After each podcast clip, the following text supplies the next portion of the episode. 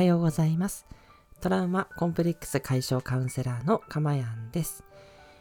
え今日もえこの音声を聞いてくださって本当にありがとうございます。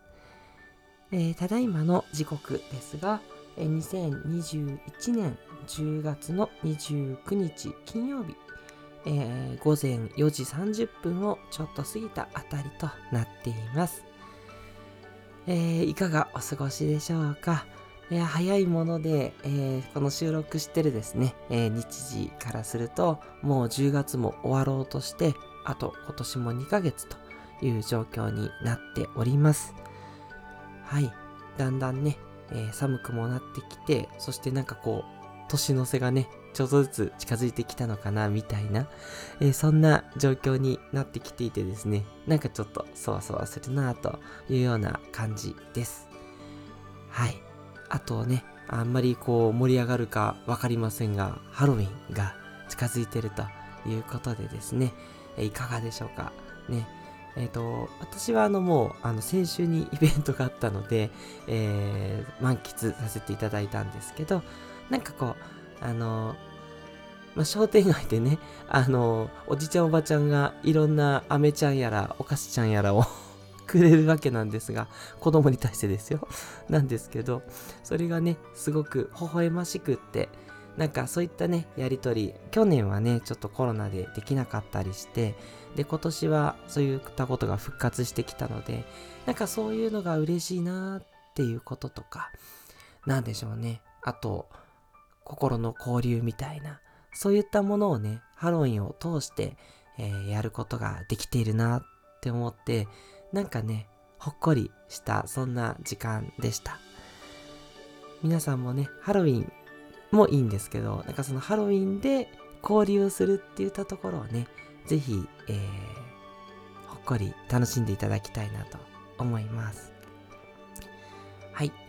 で、そんな感じなんですが、えっと、そのハロウィンのね、ジャック・オー・ランタンにかけて、今日のテーマと、すいません、そんなことを言うつもりなかったんですけど、思いついちゃいました。と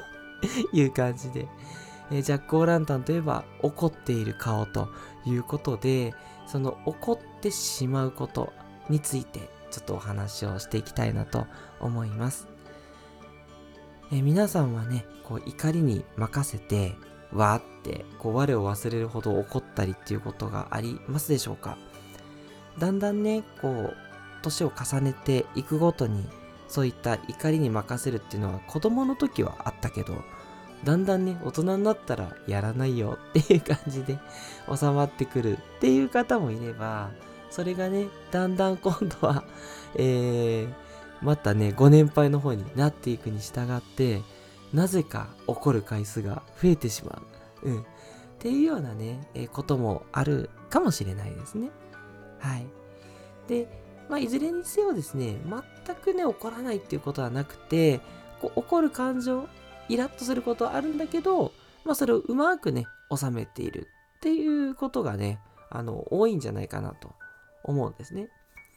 で、そういうことがね、あの、できちゃう人は、あのまあ、今日の話あんまり 関係ないかなというようにも思うんですけど、まあ、今後ね、あの、だんだんこうやっぱり脳がですね、あの、縮小していくというか、あの、だんだんこう、ね、年を取るにつれて、えー、衰退していくっていう部分もありますと。もちろんね、鍛えていけばいいっていうのもあるとは思うんですが、だんだん怒りっぽくなるっていう可能性もあったりするので、まあそういう時にもちょっと参考になるかなっていうようなお話だと思います。で、怒ってしまうっていうのはなぜかっていうことですけれども、やっぱり私が一番思うのは楽だからっていう感じですね。よくね、あの電車の中とかで小さい子供をね、叱りつけてるお母さんとかたまにいたりしますけれども、やっぱりですね、え怒って言うことを聞かせようっていうのは、まあ、北風と太陽で言えば北風なわけで、これはね、すごい楽なんですよね。ピューってこう、風を吹けばいいだけ。うん。要は、こう、物理的になんとかこう、マントを脱がせようとすればいいっていうことなんで、これ、やること自体はやっぱり簡単なんですよね。うん。すごい分かりやすいじゃないですか。なんとかしなさいみたいに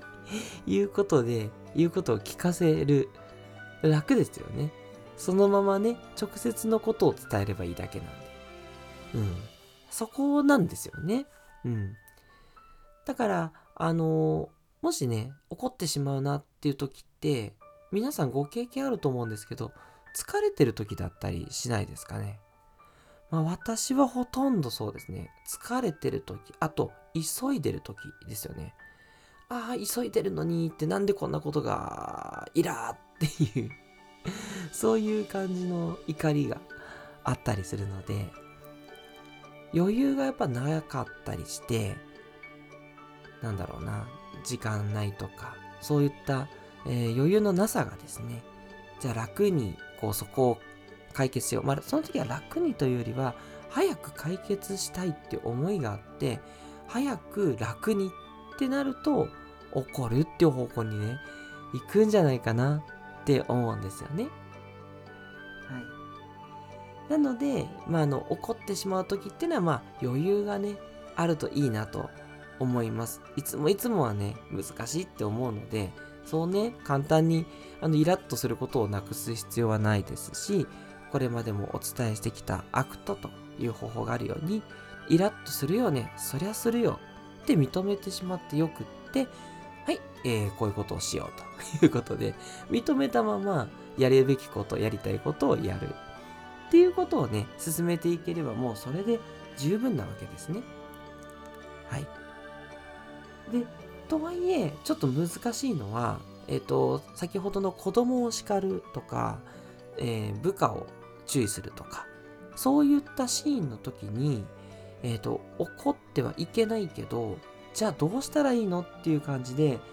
やっぱりね、私的にはその怒らないで注意するっていう方が100倍難しいと思うんですよ。すごい忍耐力もいりますしね。うん、注意ね、できればいいんだけど、やっぱりね、あんまり部下に注意したらパワハラだみたいなこともありますから、当然ね、それは推奨すべきことではない。とはいえ、うん、この見るに見かねる状況をどうしたらいいんだろうということで思うと。まあ、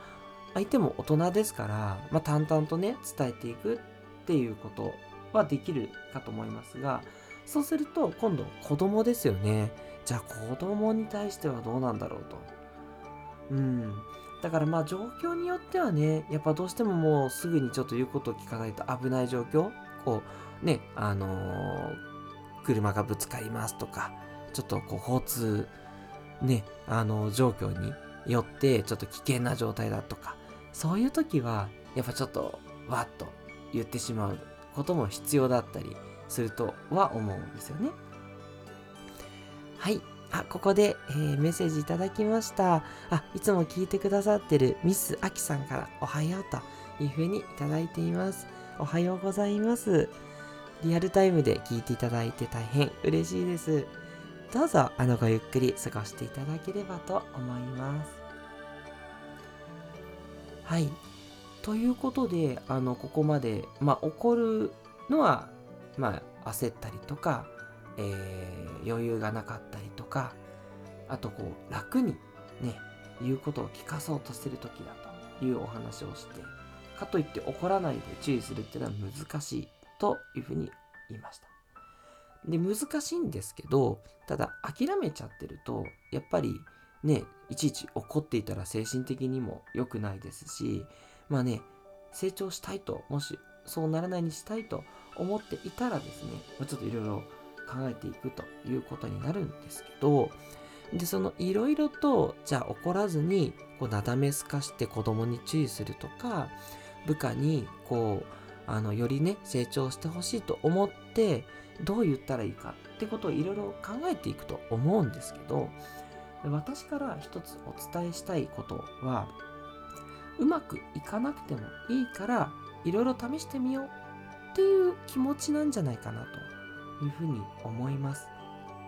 先ほども申し上げたように、その怒るっていうことよりも、そうじゃなくて伝えていくっていうのは非常に難しいんですよ。うん。直接的なね、注意じゃなくって、やんわりといくから、はい、子供がそれで言うこと聞くかなっていうとね、そう難しい面があるっていうところなので失敗を恐れないっていうことですね。もういろんなね、あんな手、こんな手を使って、まあそれでも子供の言うことは聞かない。でも、それでいいんですよね。そんな簡単じゃないって思ってください。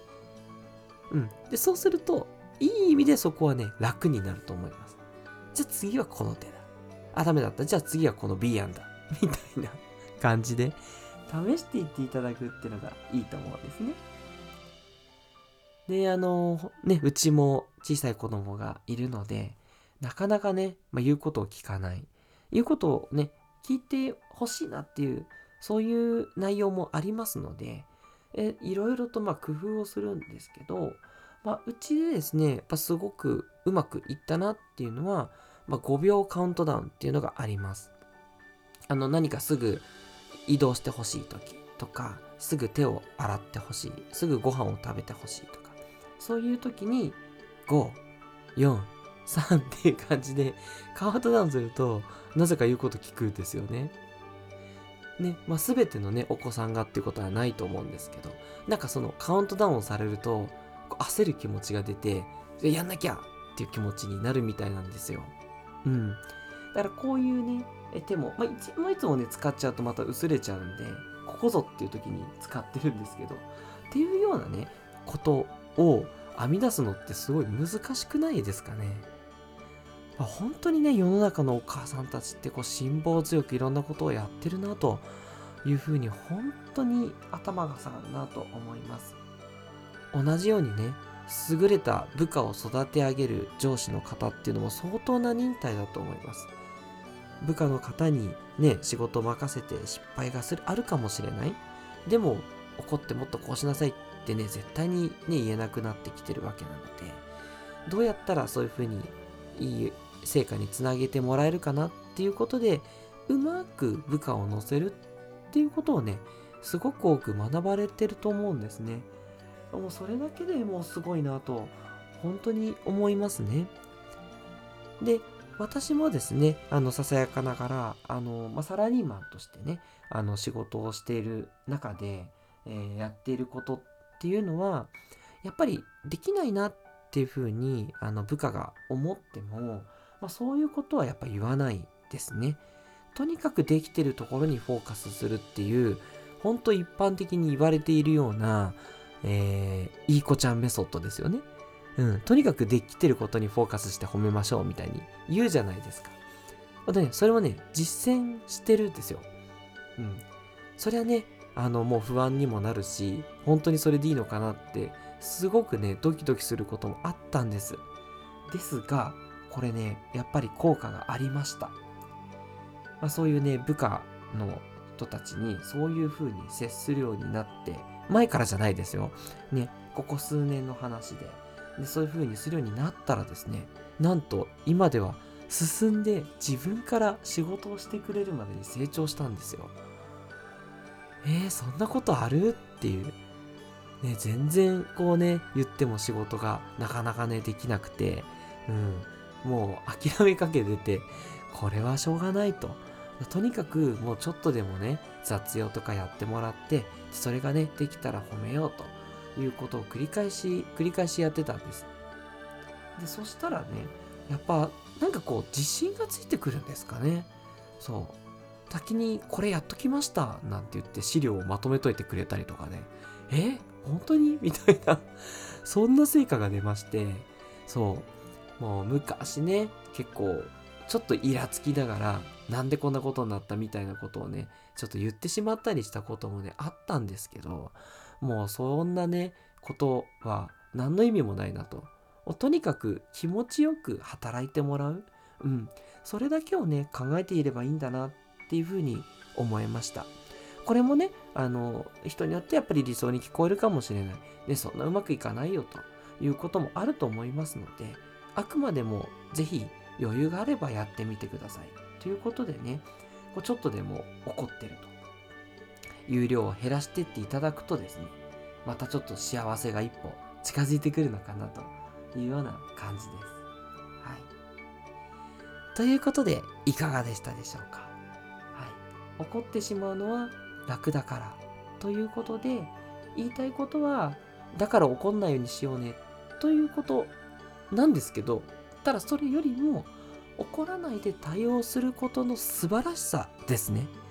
そこって本当に難しいし本当にいろんな手を尽くさないといけないし大変なのでもうそれができただけで自分を褒めてあげてください失敗したっていいじゃないですか何度もですねいろんな手を試してみるっていうぐらいのね気持ちがいいんじゃないかなと。それをねちょっと今日はあなたにお伝えしたくてですね、えー、この音声を撮らせていただいたということですいかがでしたでしょうか？人によってはですね、ちょっと今回の話、あまり関係ないっていう方も多かったかもしれないんですけど、逆にね、刺さる人には刺さってくれたらいいなっていう、そういうようなお話をさせていただきました。1ミリでもですね、お役に立つことがあれば幸いです。トラウマコンプレックス解消カウンセラーのかまやんでした。最後まで聞いてくださって本当にありがとうございます。また次の音声でお会いしましょう。